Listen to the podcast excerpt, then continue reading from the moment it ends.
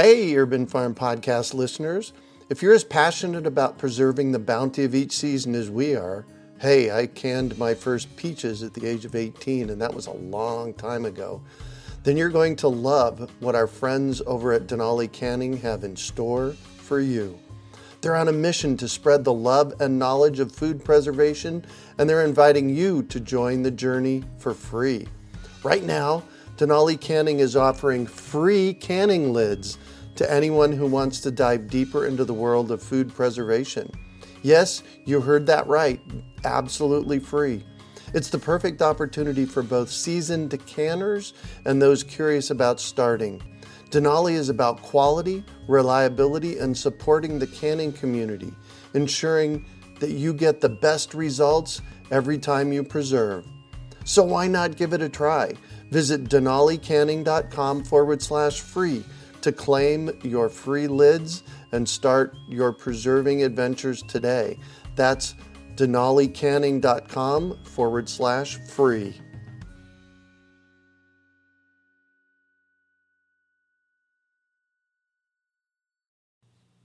Greetings, urban farmers, gardeners, and healthy food visionaries. Greg Peterson here, and welcome to the 256th episode of the Urban Farm Podcast, where three days a week we work together educating and inspiring you to become part of your food revolution. Growing plants that thrive in your yard is a lot easier than you think. It starts with saving your own seeds and letting them remember what they already learned. Just text seeds to 33444 or visit iwanttosaveseeds.com and you'll receive our free webinar about why seeds matter, why saving them is easy, and how to save your own. On today's podcast, we have someone who knows a thing or two about what you can do with a plant. We're talking to Tammi Hartung about the versatility of plants. Tammi is an ethnobotanical herbalist, organic farmer, author, and international speaker. She has been working with plants for more than 37 years. She and her husband Chris own Desert Canyon Farm, a certified organic farm in southern Colorado where they grow more than 1,200 different varieties of plants. Wow, we're going to have to talk about that one, Tammi. She is also the author of several books, including the national bestseller Homegrown Herbs, The Wildlife Friendly Vegetable Gardener, and her newest book, Cattail Moonshine and Milkweed Medicine, published by Storey Publishing. Welcome to the show today, Tammi. I'm really happy to be here today. So, I shared a bit about you. Can you fill in the blanks for us and share more about the path you took to get where you're at now?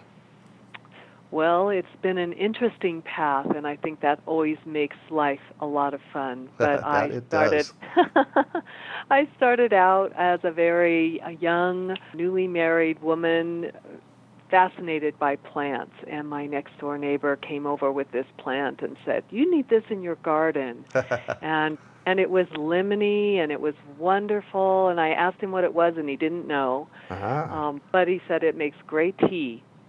And so I planted it and I started making sun tea from it and then it's evolved from there. So I've worked as a plant propagator for a great big uh, garden center nursery. I did that as a way to earn a living for myself and my little girl, uh-huh. and I kind of buffaloed my way into that job. But in any case, that was fantastic, and I've worked as a research assistant for the Herb Research Foundation and managed an extract laboratory um, making herbal remedies uh-huh. and all kinds of things. But at this point in time, for the last 21 years, Chris and I have been owning and running Desert Canyon Farm, and um, we we do a lot of things here too. But we grow all different types of herbs and heirloom vegetable plants, and we grow flower seeds for a German seed company. And in the winter, I write books, and so it's a good life. It's it's filled with all kinds of things plant related. Nice. So as I commented in your bio, 1,200 different varieties of plants. How do you even, I, am having a hard time grokking that. How do you even well, wrap your head around 1,200 different varieties and what are they? Well, so I have to tell you that I've been telling people for the last number of years that we've been growing 800 varieties. And this spring, we were making our list of plants that we needed, new plants that we needed to make signs for for uh-huh. our farm stand store. And the next thing I know, the tally on the Excel program's at 1,216 or 17 wow. plants. And and I just looked at Liz, who works here with us as our assistant grower, and I said, "No wonder we're so busy." Yeah, no kidding. Um, but we do all sorts of varieties of things too. So, for example, we grow 38 different kinds of basil. Mm, right. And um, we have 58 kinds of heirloom tomato plants mm-hmm. that we grow. So, you know, a lot of those are varieties of things that we are doing. So, are you growing plant starts then, or are you growing the plants out? Well, we do a little of both. Mm-hmm. Most of our income comes from selling potted plants, little plant starts um, that we wholesale to garden centers, and we sell farm direct here on the farm in the spring. Right. But we also have an heirloom fruit tree orchard here that produces apples and peaches and nectarines and apricots, all sorts of fruits. And then we gr- have a field crop two acres that are in specialty perennial flower seed crops for Jelitto Seed Company, a German ah. seed company. Oh, so wow. there's lots of things happening here. Yeah. Wow. All right. So, orchard, plant starts, growing out seeds. Do you have a favorite piece? Well, no, I love all of it to tell you the truth. I I don't think I could really choose. Yeah. And it it changes all the time with farming. You know, farming is not a rigid art or mm-hmm. science. It's kind of an art and a science, and it's always fluid. It's always changing from year to year. So we started out here growing medicinal herbs that were fresh cut and sent to extract manufacturers all over the country in the UK. And they were sent 24 hours from harvest. Wow. And then they were processed straight away into tinctures and oils and salves and things. And and as that market shifted and changed and we shifted and changed too and and we started doing uh, other things and the heirloom vegetable plants were just what we grew in our own food garden and uh-huh and some of our wholesale customers that bought herb plants from us said, you know, if you have any extras of those, we'd be interested in buying them. And now there's 180 different ones wow. on our list. So it, it just is a constantly evolving thing. And I really think that part of the way you can be successful on a small farm is by being flexible and, and willing to change as as your life changes or as markets change and climate changes and all sorts of things come into it. So this has got to be, you know, if you were growing out a hundred different hundred different varieties of plants, that would be a business. This has got to be a life passion for you. Yeah, it is, but it's also a way to earn livelihood. Yes, absolutely. You know, we're only five five acres here, so every smidgen of this farm has to count. Uh-huh and it's also our home place. So um, it's all it has to also be a paradise for us yeah. because we rarely get to leave. You know, when you're busy with all these kinds of things, you don't get a lot of free time to go do other stuff. So right. it is it is a passion, I would say, but as much a part of that is we want to be able to earn our living. We're not getting rich, but we're paying our bills and mm-hmm. and we have a lifestyle here yeah. that's created to be what we want it to be. Yeah. Yeah, you know, and I find for me, I'm not getting rich doing what I'm doing, but I love it and it's contributing right. and I'm paying my bills. And I don't know that there's much better than that. Exactly. I mean, yeah. if you can do that and life is full and good, then, you know, anything else is a bonus. exactly. Exactly. So, what is an ethnobotanical herbalist? Well, so I'm actually trained as a clinical herbalist or medical herbalist, oh, right. and that's my formal training mm-hmm. is in in doing that. But what my passion really is all the different ways that we work with plants. And how we use them in the past, how we've used them in the past, how we use them today mm-hmm. in our moment to moment, and what are we looking towards in the future? You know, how are we going to use these plants going forward? And I think that we kind of get separated from that a little bit and we forget all the ways that plants are part of our lives. So as an ethnobotanical herbalist, that's what I'm interested in is all the all the ways, whether it's clothing or food or medicine or some glue that you make from a plant latex that right. you're going to waterproof your roof whatever it is i'm that's what i'm interested in but i'm not an ethnobotanist you know an ethnobotanist studies those things um, to share the information on but i put it to use in my day to day i mm-hmm. am truly an herbalist so these are things that i have all around me in my home as well as in my business when you can do so many things with herbs. Oh, exactly. You can do endless amounts of things with herbs. And and it's always something new. There's always something new. Right. So it never gets boring and and I only know a drop in the bucket after 37 years. Right. You know, I've got so much more I can learn about plants yeah. and ways I can use them going on in my life. So it's it's pretty magical. Yeah, that is. So, you know, obviously there's edible herbs, you know, that we're using yes. in cooking. What other kind of herbs do you grow? Well, we grow things that are made into cloth, like yucca and flax. Oh, right. Agaves. Mm-hmm.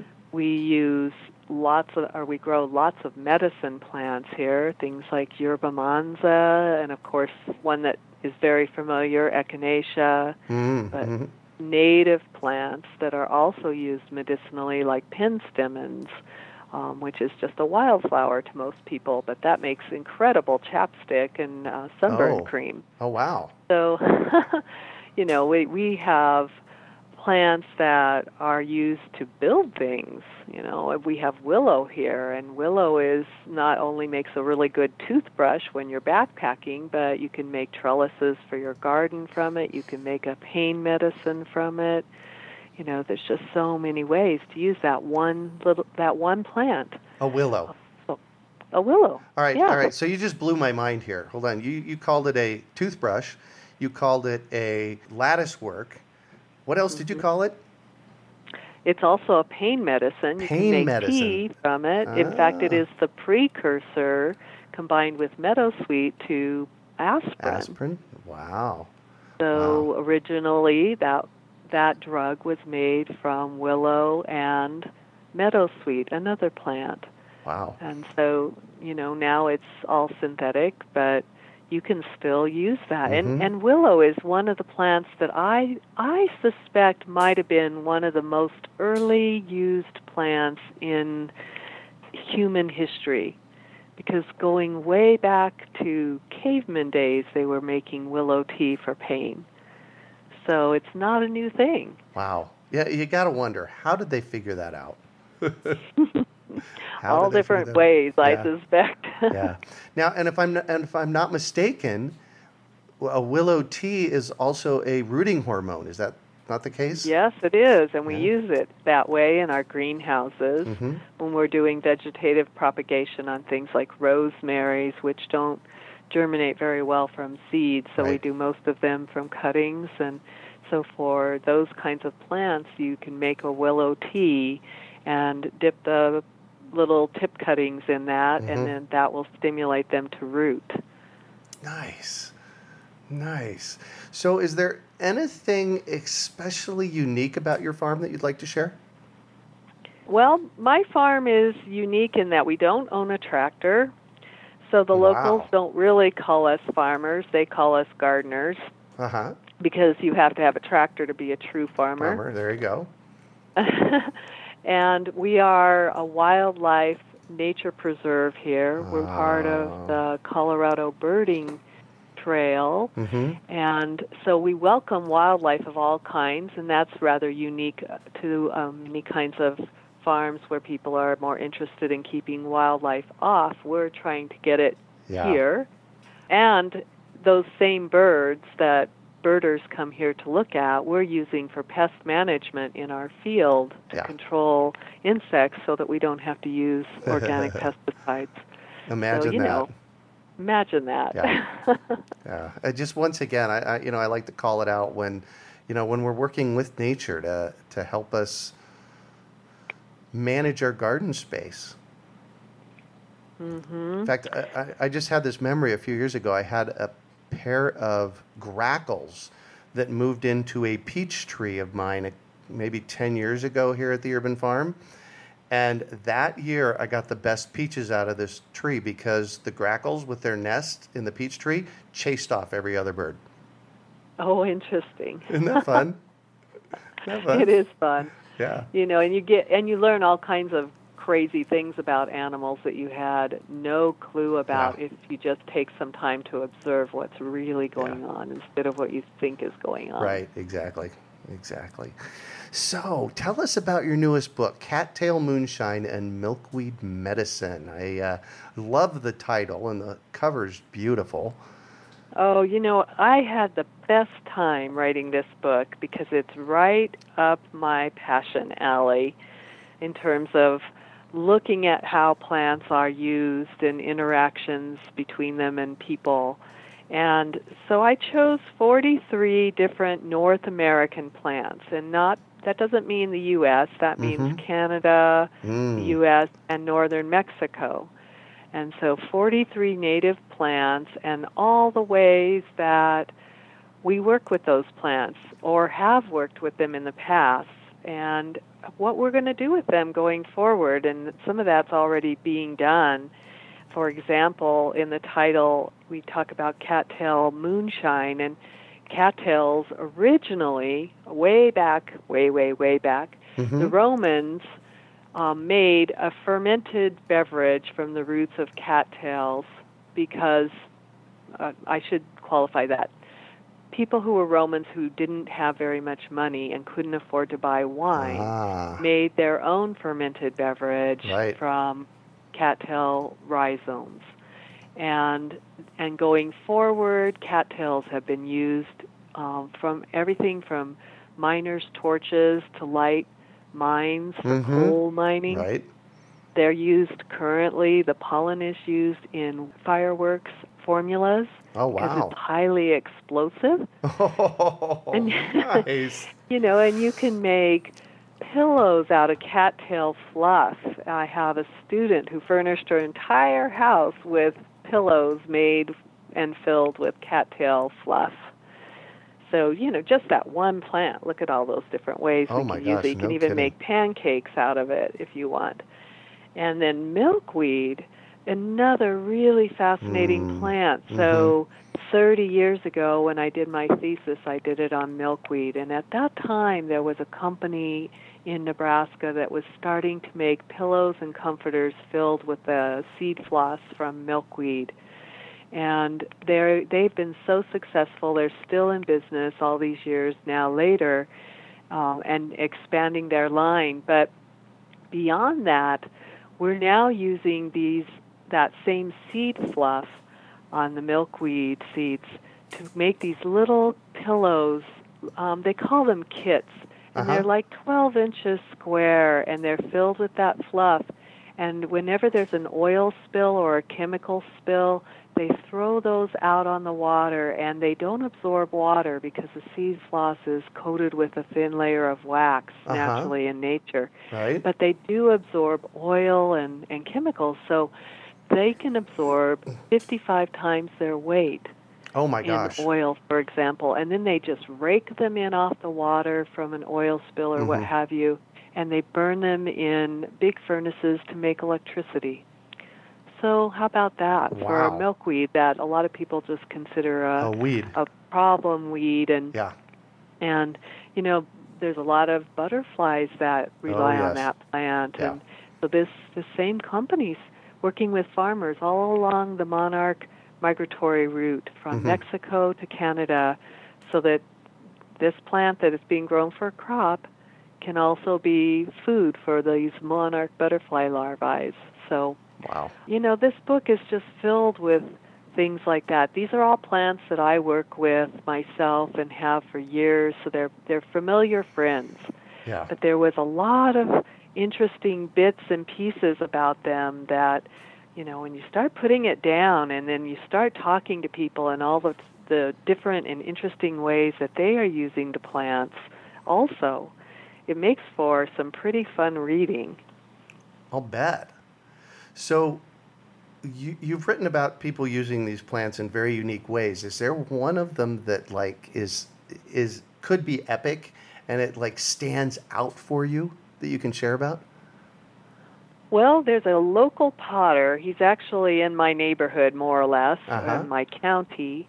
And I was fascinated to learn he harvests all his own clay off his property to make his pottery. Wow. And and he fires it in a wood fire kiln. But what I was fascinated was is that he uses cottonwood trees to make a green glaze that's this beautiful mossy green color on his pottery, mm-hmm. and it comes from the cottonwood tree. And he was telling me about all these plants that he can use to make glazes for his pottery to get colors like blue and pale pink and brown tones. And I had no idea that you could use a, a tree, you know, to make your pottery look green. Right. I mean, what's with that? That's pretty interesting. And then there was a gentleman in New England, he went and studied in Oaxaca, Mexico to learn how to make traditional chocolate. Oh. And so he works with farmers in Mexico, organic farmers, and are, and gets his chocolate beans mm. from those folks uh-huh. and takes it up to New England and grinds it there in a traditional Mexican way to make Mexican chocolate bars. And um and that was pretty fascinating too. It's called wow. Taza chocolate. So maybe you know about that chocolate. It's very delicious. No, I don't, but I want them on the show. well, and I, and I notice on the on the cover of your book there are prickly pears, and I live in the desert Southwest, and mm. prickly pears are pretty cool. And you know, there's a particular way you have to harvest them. But tell us about prickly pears. So, depending on what kind of prickly pear you have, mm-hmm. um, you can do different things with it. So, the ones that grow in, in Arizona and Colorado are pretty rugged prickly pears. You know, they're pretty ruthless. Mm-hmm. They have really long spines, and those oh, spines yes. have been used as tattoo needles. Oh my gosh! Sounds fairly painful to me. Wow. Um, but there's another type of prickly pear. It grows a little further south into Mexico. It doesn't have this uh, wicked, mean spines. It still has little spines, little stickers, but not so bad. Mm-hmm. And those are um, nopalitos or nopales. Oh, yes. yes. And that is a primary vegetable plant, right? Right. And the fruits are delicious. They taste like melons. You can make pies or margar- margaritas mm-hmm. from them, jam and jellies. Very tasty fruit. But there again, you have to get rid of those little spines yes. first yeah, before exactly. you can use them. The color of the fruit is just amazing. It is. And what's even more interesting is there's this little insect called cochineals, mm-hmm. and they live on these prickly pears. And so when you're walking on a trail hiking, you might see what looks like cottony, mossy, you know, kind of webby stuff all yeah. over the prickly pear. Mm-hmm. But that's actually an insect, and if you were to scrape that off and smash it in your finger, it would turn your fingers scarlet red. Mm. And the cochineal beetles are used to make scarlet red dye, and that was used way back um, by the British redcoats for their um, oh my gosh to dye their jackets. Of course. And now there are big plantations that all they raise the prickly pear for is to act as Cochineal. food for these Yeah. cochineal. Oh, Yeah. wow. Wow. So do you think we'll always use plants? Oh yeah, I Yeah. think so. I don't see how we can get around that. Do you? No. No, and there. I mean, we we might live in a world of plastic, but there are just some things that it can't do. Yeah. Amen to that. So I'm I, I jumped over on your blog, desertcanyonfarm.wordpress.com, and Uh, the first picture that pops up to me from May 27th is potatoes. yes. You have quite the crop of it, uh, wonderful looking potatoes here. Tell me about that. Well, I raise my potatoes in barrels ah, because mm-hmm. I'm in my 50s and I've decided a while back ago that I was too old to dig potatoes out of the ground. Yes. But I I also live where the soil is very clay and and it is hard to dig them up. Mm-hmm. But mostly I put them into barrels because it's just the easiest thing in the world and and you can use like a plastic or metal trash can that's been completely scoured clean mm-hmm. and has holes cut in the bottom. You can grow your potatoes in that, and it, and at every layer of soil that you are adding as the potato vines are starting to grow, you're going to get another layer of potatoes. So those potatoes in that picture were raised in a trash barrel, uh-huh. and one trash barrel gives me about 30 pounds of potatoes. Wow. So it's a very concentrated, uh-huh. space friendly way to raise my potatoes and yeah. when it's time to harvest them I just find a spot in the garden that needs some extra soil and dump it out and have a treasure hunt to find all the potatoes. And, yeah. And then I'm I'm good to go. Nice. You know, I was at uh, my friend Cricket. She was on our podcast a couple of months ago. I was at her house recently, and she had taken uh, like a 15 gallon black plastic tree tub. Yeah. And planted potatoes in the bottom. And then she took like an eight gallon one, cut the bottom off of it, and set it on top of it, and kept putting soil on. So then the, the potato grew up through that. And then she put a five gallon on top of that. So it's like this pyramid of potatoes that she's growing. Wow. Yeah, Yeah. it is sort of like that. I Yeah. you know, I'm layering them up like that too, but not with extra containers. So Yeah. that's interesting. Yeah, that's what I thought too. The the extra container piece was like, hmm, now that's curious. I'm gonna have to try Yes. that. Yeah. Yeah. So I'm gonna shift on you and I'd like for you to talk about a time you failed, how you overcame that failure and what you might have learned from it. Well, there's been so many things that I have not done well or I have failed at. And actually, I have a mentor, which maybe some of your listeners know. Hmm. His name is Panayoti Kelaidis, and he's a senior curator at Denver Botanic Gardens. Oh, nice. And he has always been a, a good friend. And when I was a new herbalist and plant propagator, he was a, a an important teacher in my life. And and he used to say, "Well, good gardeners murder a lot of plants." and and I, t- I took issue with that. I thought that was pretty strong language, Mhm. and so he softened it and he said, "Okay, well, they just don't. They're not successful." yeah. but it's true, you know, you can't worry too much about those failures because there's always a gift in them, first off. You always Yeah. learn something or you get something from anything that happens in your life, and certainly failing is going to give you some lesson or tool or you know something you're going to get from that that's a gift. Yeah. I have to tell you that when I was a, a propagator at Paulino Gardens, I was growing about 3,000 different kinds of plants there. And I was supposed to be growing this collection of culinary herbs, including chives. Well, chives from seed are probably one of the easiest herbs you can grow from seed. There's Hmm. nothing tricky, nothing special about sowing the seed and having them grow. Uh huh. But for two years, I could not grow chives from seed. No matter what I tried, I tried. First, I blamed it on the seed source. It must be a bad seed source, Uh-huh. and so I changed the seed supplier, and that didn't matter. And and I changed all these different things that I was doing, and I would have to have other people sow the chives for the nursery because if I did it, they wouldn't grow.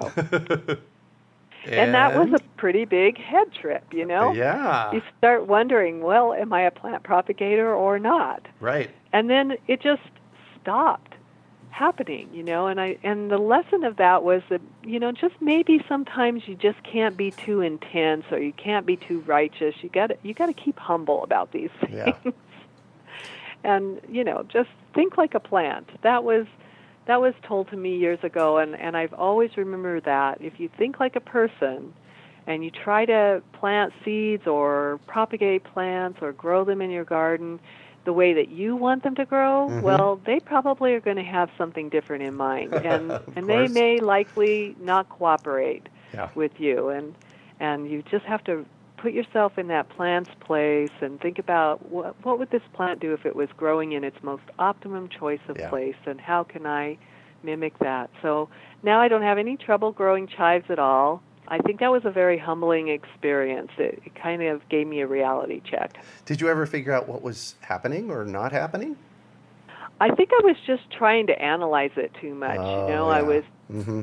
counting the seeds exactly for each plug cell and and trying to get the depth exactly right of covering them up and and I was just fussing about it too much and and I shouldn't have been doing that. I should just have been, you know, lightly scattering the seeds and not worrying if it was exactly to the mark and and uh, so on because you know plants don't read books. They don't really care what the books tell you right, they, exactly. how deep they should be planted. Yeah. Yeah. And you know and one of the things that i noticed because you said two years. You tried to grow them for two years right? Yes. So yes yeah, one of the things I, I just want to shout out to is you didn't give up. No, no. Well, that wouldn't have accomplished anything. Right, right. And you know that's one of the things as as farmers, as gardeners, as people that grow and nurture plants. I, I tell people this all the time. I promise you, I've killed more plants than you have. Well, maybe not you, Tammi, but most of the people I talk to, I've killed more plants than you have, not on purpose, but you know that's how we learn. That's how we learn, Yeah. and and you know, and it's not a big deal most of the time. I mean, I suppose there could be a time when it could be a big deal, but if you kill a plant, it's going to go back to the earth and become fertilizer for something else to grow, or Right. it's going to become food for something to eat. And it, and you know, it's it's just not something that we need to overanalyze. It's part of the cycle of life, Yeah, and and that's just all part of the process. yeah. So, what do you consider your biggest success? Well, my biggest success, I probably don't have one big success. I feel really fortunate that I've been able to earn my livelihood Mm, doing something that I really love, Mhm. growing plants and and helping other people to enjoy plants. And that that feels like the biggest gift and the biggest success I could ever wish for in Yeah. truth. So I'm just real fortunate that way. And the other part of that is that I'm always going to be able to learn more about this. So, you know, the, the successes just build on one another, and and what I do now will be different than what I'm doing in 15 years, I suppose, right. to some and to some degree at least. Mhm. But it, it's just all part of my life story, and and I'm blessed. Hmm. Isn't that nice? It is. I, I'd Yep. love that. Yeah, when when you get to a place of doing what you love, making you know making a living at it, and you know contributing. Wow. Right. Well, it's kind of a bargain that you make. Whatever you do for your livelihood, I think that's probably true. But for me, the plants have taught me a lot, and they continue to teach me every minute of every day. Mhm. And so part of my agreement with them is that I need to share that on and make it available to others Wow. you know so whether that's my community or through my blog or um, just the neighbors getting together for a potluck you know Uh-huh, and maybe right. they get to eat dandelion in their roasted chicken and they've never done that before you know Mhm. whatever it is Beautiful. What drives you? i think what drives me is that i look out the window and i see this beautiful pear tree filled with goldfinches and i think wow, you know, isn't this incredibly amazing? Everything is so interwoven Mm. in life. You know, one thing requires something else, and we think that we live in this great big world, but then you find out that somebody on the other side of the world is talking to you about something that you're doing at your place, and it's all interwoven. It all works together. You know, nature is amazing that way Right. and and that's what drives me because I just I'm so inspired by it and I just want to be a participant mm. in it. Yeah. And I would be anyway, whether I wanted to be or not. Right, exactly. I'm a willing participant. Exactly, exactly. Uh, as as we're talking, I just I clicked on the your about us page, and I, I got a, a picture of you and Chris smiling at me, and it says the farm has been certified organic since 1996. Right. That's 21 that, years ago. Right. We celebrated our 21st year here in February. Wow, that and that is epic. It's fantastic. It's kind of a uh, it's sort of a puzzle because in some respects it feels like we've always always been here mm-hmm. and in other ways we look around and we think gosh we haven't it doesn't feel like we've been here 21 years right you know but yeah. then i see that there are tr- giant trees here and there weren't any trees here when we moved here yeah and so yeah 21 years it feels pretty good you know while we're here and kind of reminiscing about that, I want you to stand at a corner of your farm and look out over the farm and tell us what you see. Okay, so I am looking out a north window of my office. Uh-huh. And there is a what I call the pollinator hedge planted on the north side of our house and my office building here. Uh-huh. And that pollinator hedge, I'm looking at mourning doves and goldfinches and grosbeaks, and there are fawns here that are, are brand newly born um, with their mothers. And then I look beyond that about 25 or 30 feet into the perennial flower seed crop uh-huh. field. Right. And, and of course, it's the spring here, so we're just the field the, field is just really beginning to get going for mm-hmm. the season. Right. But there's sea kale out there, and sea kale is a this perennial kale that's massive. It's big, and it's blue green color, and it's blooming right now with these big sprays of white flowers that look like giant baby's breath. Wow. So that's there. And then I look a little further to a huge mulberry tree on the very edge of the property. Mm-hmm. And then I can see a little tiny old rickety well house that sits on one corner where the old farmhouse was way back in the day. Mm-hmm. And well, I don't know. There's a silver maple tree there that was really small and stunted when we moved here because it never got watered, and now it's a huge tree. And and wow. then there's the food garden is there. So yeah. the food garden has raspberries coming up now, and the garlic is jamming, and there's all these little viola Johnny jump up, oh, yes. which are edible flowers. Right. Well, they're just everywhere because they seed all over the place and I just let them do that because when the second graders come to visit the farm, they like to eat those. Of course. So they get to go on a foraging trip through the food garden and pick all of the Johnny Jump Up heartsease flowers and, and snack on them. Mm-hmm. Wow. So you interact with the public in m- more ways than just selling them plants then? Yes, we do. We have oh, I think I was telling you we're part of the birding trail and oh, we're yes. a nature preserve and and so we we encourage the community to be here on the farm. We don't want them to just ramble about without us not knowing that they're here. Mm-hmm. But and then once the busy season in the spring is past, around the 15th of June, we start hosting school groups here. Oh, and nice. school groups come from about 3 counties and we always tailor their visit to something that they're learning. So the second graders come and learn about seeds, and the fifth graders come and they're learning about solar energy. And our farm is um, provide uh, well, our electricity is provided by solar. And the eighth graders come and have a greenhouse cooking class where we pick herbs in the greenhouse and make lunch on the work table. And, wow. And so that's I feel like it's really important that this farm serve as a community a community servant really and so that's important and we used to have a school here where adults would come and learn and we closed that because we decided we had lots of other things we needed to do, but more importantly, we wanted the kids to be here because yeah. they just don't get that many opportunities to see what a working farm is all about. Right. Especially one without a tractor. Without a tractor and no cows. Oh, yes.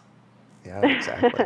and where I live, cows are all that exist on most of the farms right. here. Exactly. How do you keep them out? Well, they're just they they live where they live. They're not here. well, good, good. So, is there someone that has been influential for you in your life? Many people have been, but I think two people I would say. Actually, I'm going to say three people. My great aunt is mm-hmm. probably responsible for my becoming an herbalist. I love that. Because she lived in Prescott, Arizona, and we would go there to visit and mm-hmm. she was always doing goofy things with comfrey or I don't know, just whatever herb was of interest to her at the time and and the rest of the family was kind of half afraid to eat whatever she was putting on the table but right. I was fascinated by it and I just wanted to know everything that she could tell me. Yeah. And she was quite a gardener. So she was probably my very first most important influence, mm-hmm. uh, influential person. But Rosemary Gladstar was one of my early teachers. She's a, a world-renowned herbalist, and and she's become a dear friend to me through the years. And someone that's from your neck of the woods, Gary Nabhan. Oh yes. Um, who is an ethnobotanist, mm-hmm. and he is also a friend now. But I took classes from him when I was in herb school way, way, way back and those people taught me not just about plants, but how to how to really respect and honor the plants because it's it's easy to think about these things as just for our use, but they're really not. You know, plants don't have blue, you know, blueberries aren't blue for our benefit to make us have tasty fruit. They're blue so that they don't freeze. You know? Oh, right. they have anthocyanidins in them mm-hmm. that are really good for our eyesight, but that's not why they the plant has them. You yeah. know, they don't care about our eyesight. So I think that it's those people taught me to, you know, try to keep a an honoring perspective of the gifts that come from plants yeah. and and ha- and all the ways that we use wow. them. So important people in my life. Yeah mentors and are those that we learn from are so important. Right. So, so, what one final piece of advice do you have for our listeners? Think like a plant, not oh, like a oh. person. Yeah. Honestly, if you do that, you, you're not going to go wrong, especially if you want to grow a plant. Mm-hmm. And in, if you fail, well, so what? You know, you yeah. try again. Right. Because that happens to everybody, and and it's just it's not a failure really it's yeah. just a small step instead of a big one so you know i've been trying to wrap my head around think like a plant and one of the things that so I, I, educate people here in phoenix about fruit trees and how to grow fruit trees and you know in the middle of august it gets pretty dang hot and so right. one of the things that i tell people and i think this is what you're alluding to when you say think like a plant what I tell people is go out and stand in the area where the tree's going to live in July and August and tell me if you'd want to live there for right. any length of time. Is that what, that's what you're talking about, right? That's kind of what I'm talking about. Yeah. And and also take a few minutes to understand where does that plant live in its native place? Mm. And so where does it live? Does it live in a warm place, a mountain place, a desert place? Does it have abundant spring water? Is it who lives in community with it? You know, what other plants live near it or what animals are important to it? Which pollinators does it need? And then once you understand a little bit about that, then you can offer that to the plant or find a way to mimic it to the degree that is possible. So for example, if I want to grow echinacea uh-huh. from seed, well, echinacea grows in places that have cold, harsh winters. And the seeds ripen in the fall, and, and in nature, they either stay in the cone during the winter or they fall on the ground. And and they're exposed to the elements all winter, right? So they get this cold, cold winter of about three months, right, or more or less. And there's freezing and thawing, freezing and thawing involved with that, moisture and not dry periods. So when you want to grow that seed, if you just take it out of the seed envelope and plant it, you might get one or two that are going to sprout, but most of them probably won't. Mm-hmm. Instead, take that seed packet and put it in the freezer for about three months if you can, or at right. least three weeks, mm-hmm. and give it that winter time. And then when you're just about ready to plant it, take it out of the freezer for the day and lay it on the counter and then put it back in the freezer that Mhm. night and give it a couple of days to mimic spring, you know, freezing and thawing and freezing and thawing. Wow. And now when you plant it, it's going to be spring to the plant, right? Right. So it's going to have it's going to need abundant moisture. So keep it moist and it's going to germinate and you're going to have this wonderful plant to put in your garden at the end of the spring season that's just going to be happy as anything to grow there. Wow. I have to tell you, I've been I've been teaching about 30 years about planting and I've been growing food for over 40 here in the valley. And this last 4 minutes has informed me so much about how I'm going to teach going into the future. So I really Oh my goodness. thank you so much because there is so much to what you just said. Well, if you can just not be a person for half a minute. right, exactly. then you probably will have a little insight about you know Yeah. what it is you're trying to accomplish and Yeah. And really there's some really interesting books about this uh, there's one called how trees communicate with one another Mm. and uh, I can't think of the author just off the top We'll of my it. head but Yeah. but it's sort of that very same thing and I was reading that book this winter and thinking oh yeah that's all he's talking about is just think about how this plant thinks about things Yeah. you know how does this tree exist and what does it want Yeah. you're right go sit where the fruit tree is going to be in July and August and and is that a comfortable place as comfortable a place as you can manage for that tree Yeah, exactly. Well, I call that epic. I, I am always looking for epic in my, you know, in my conversations with people on the podcast. Larry Santoyo, uh, you know, he gives people at the end of his permaculture design courses, he gives people the assignment to go out and do epic stuff in the world. He doesn't call it stuff; he calls it something else. But uh, y- you know, you can imagine, and and so uh, I took that years, at least a decade ago, and and that's what I look for. I look for epic, and that piece of sharing that you did, that was epic. Thank you so much for that. oh my pleasure Mm. It's a small thing Yeah, there you go. Well, and thank you so much for joining us on the show today, Tammi. it's been my pleasure and have a wonderful spring Thank you. I'm planning on it. So, how can our listeners get a hold of you? Oh, well, so people can visit my blog website, and it's desertcanyonfarm.wordpress.com. Mm-hmm. And there is information there about our address and so forth. So that's that's probably the best way to connect Perfect. with us. Perfect, perfect. And you can find show notes from today's podcast at urbanfarm.org slash cattail moonshine. Well, that's it for today. Thanks for joining us on the Urban Farm Podcast. Do you want to save money at the grocery store, eat more organic, whole foods, cultivate food security, and feel more connected to the earth? If so, then growing your own food is a no brainer. You wouldn't believe how many people come to me claiming that they can't grow their own food. They think they don't have enough space, that they're too busy, or that they simply don't have what it takes. Perhaps you've fallen for one of these gardening myths. If you think you can't grow food, or if you think the only food that you have access to is what you buy in the grocery store, I have a life changing webinar that you need to see. It's free and will help you unearth your inner gardener. I've helped thousands of people just like you learn to grow their own food, and I'm speaking from my own experience when I say that with the right knowledge in place, there is no such thing as a black thumb. With this webinar, you can begin making your garden dreams come true and start growing delicious, nutritious food for your family. Just text garden to 44222 or go to iwanttogarden.com and you will receive our free webinar about the seven key factors you need to know to grow your own food. Remember, that's garden to 44222 or iwanttogarden.com.